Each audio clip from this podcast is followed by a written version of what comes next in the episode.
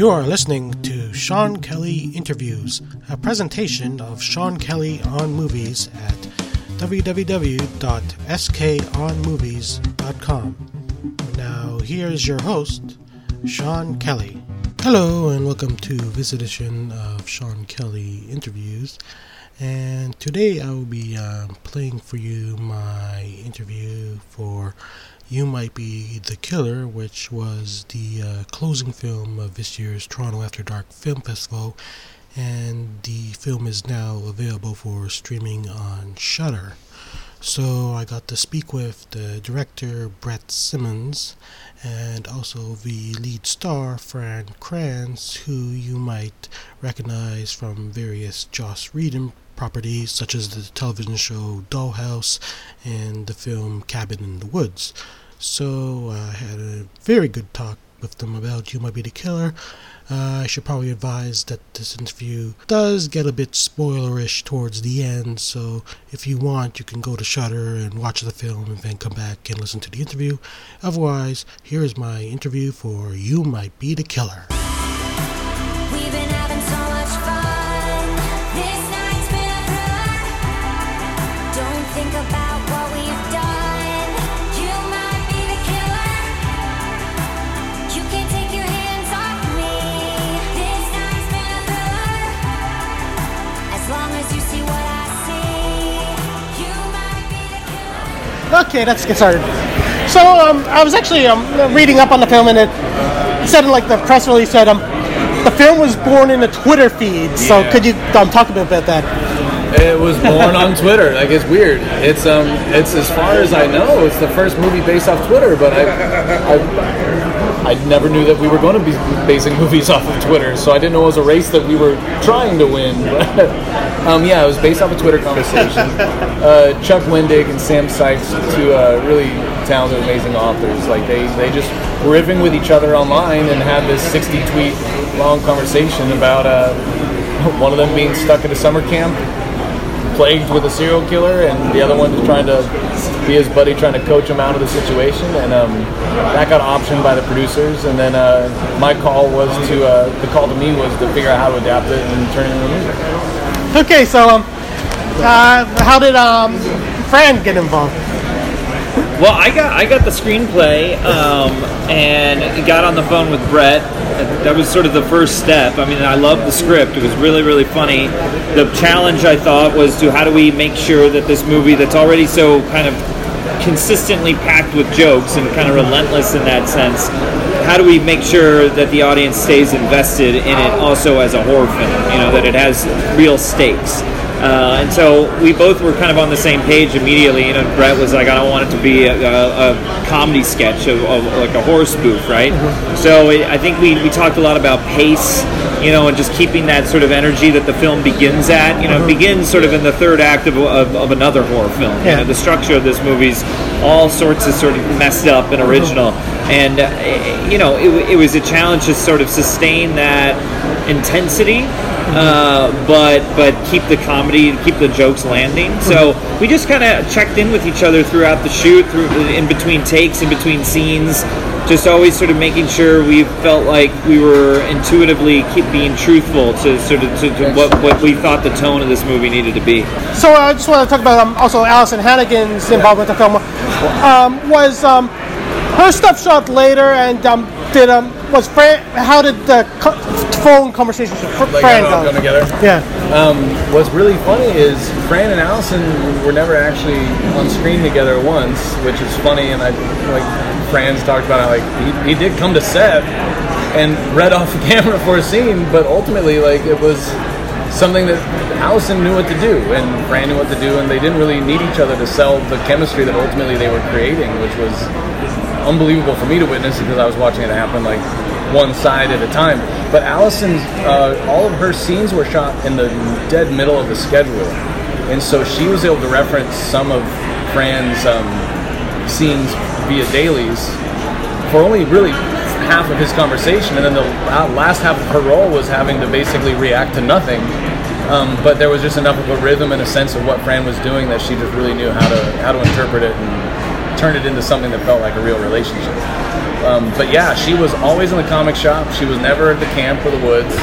She saw limited dailies, and uh, it's amazing to me how well it works because the chemistry is really powerful between them. Yeah, no, it's it's it's surprising. I mean, obviously, you shoot a phone conversation. I'm familiar with this and have done this lots of times in movies or T V shows. You know, you don't work with people.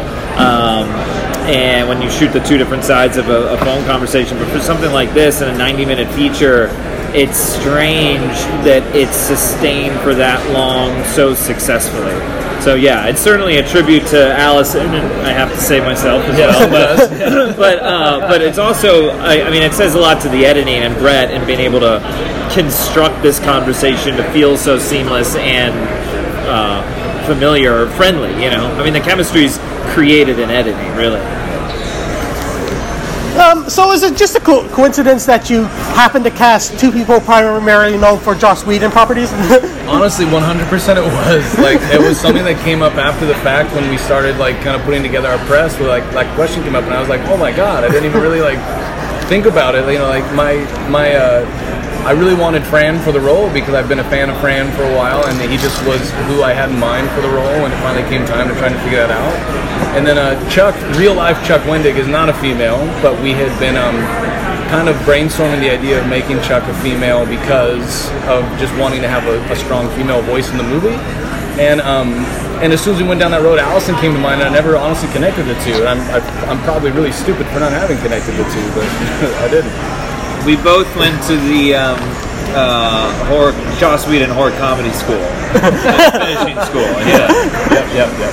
Well, so, well we know all, all the ways to deliver lines. So, well, speaking of Joss Whedon, how would you compare um, You Might Be a Killer to your previous work on Cabin in the Woods? I, I, I mean, I, obviously there's there's similarities, being that they're horror comedy, they're sort of uh, self-aware kind of genre-bending films.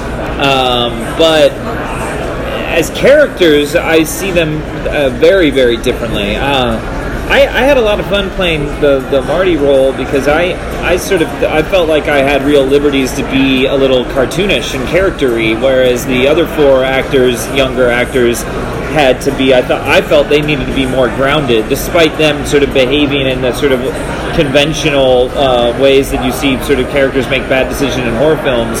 And Marty gets to be self-aware, or, or, or sort of aware that something's not right. I, as a as a character, I kind of went big with him. Whereas Sam, I tried to play, you know, naturally, you know, and and really ground the character because he exists with all the comedy around him, and it was important that he needed to be, for lack of a better word, the straight man, you know? So so I, I, I found, I, I think of them as very, very different, despite I, I, I understand like the genre being similar. But I, I, I think what, what happens in You Might Be the Killer, the challenge, like I said, is in making sure these stakes feel real, you know what I mean? And whereas um, I think at a certain point in Cabin in the Woods, Uh, the, the the characters you get to you sort of get to enjoy them uh, behaving sort of poorly or stupidly, in a sense that I thought I, in some ways, as great as the movie is, the stakes matter less at a certain point in that movie because they're falling into sort of traps being set for them. Uh, whereas with the like I said with the Sam character, I think there was much more grounded in a sort of reality. Uh-huh. So um, so um. What gave you the um, idea for the kind of like Memento-style factured narrative in the film, for other than the obvious reasons of not revealing too much right away? Yeah, yeah. um, you know, that really, I can't really take too much credit because that, that really just stemmed from the Twitter conversation, because that's how the Twitter conversation um, played out. It very much started with Sam being in the third act of a would-be horror movie, and then um, Chuck, by nature of trying to investigate how to help, asking, I need you to... I need you to run by me, like, what's happened and what's led up to this point. So the structure was really almost automatic. It was more just a matter of how do we use it in a in an effective way and keep the story clear, and also manage all these deaths in a production way that we're not losing our minds telling the story out of order. So um, in a, in a similar vein, I, I kind of liked how you kept track of where you were in the story by the death count. Yeah, that's so awesome. So what were your major challenges with the film? Um, it was physically, it was a very grueling shoot. Uh, you know, we were shooting in Louisiana in the summertime. I mean, it's hot, it's humid, I'm covered in blood, running around, screaming.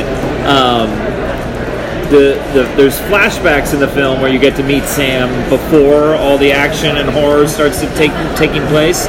So those would be sort of the relaxing days. But otherwise, it's tough. It is, you know, films take a while, and and to play at, like you said, you know, the movie begins in the third act. You're sustaining uh, an intensity that in a lot of films only plays out for maybe the last twenty minutes of a film.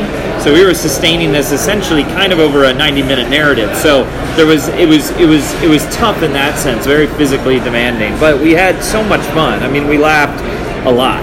Made had a lot of lot of fun ad-libbing and making things up on the fly and sort of just enjoying this the, the comedy and the script, you know. Okay, so I'm actually running out of time, so I'll just quickly go to the last question, which is um, the the film um, hints kind of like at a sequel. So are are you planning to possibly follow up? Oh, there's no plan yet. Um, to be honest, we only barely just finished this one like five weeks ago. So, like, and then we went straight into festivals. So I, I, I've really just been trying to soak up just everyone's response to the, the movie as it stands. Um, it very much does try and set the audience aflight with, you know, just put their imagination aflight for where the sequel could go. Um, I just didn't want Sam to be dead. So I just needed a way for the movie to die, for end where Sam was able to be alive despite the consequences of everything that he's been involved with. Uh-huh. And so the ending really represents me having my cake and eating it too, more than teasing a sequel. Um, but, I mean, if there was a demand for it, that would be a fun place to go and kind of figure out what to do. Okay. And I'd be down. And that was my interview with Brett Simmons and Fran Kranz about the film You Might Be the Killer.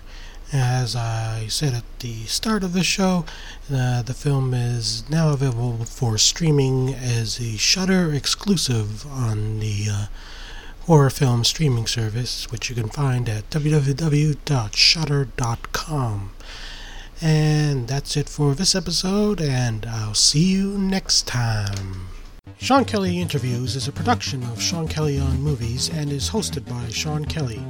The music is Out of the Fog from the website pod summit dot com.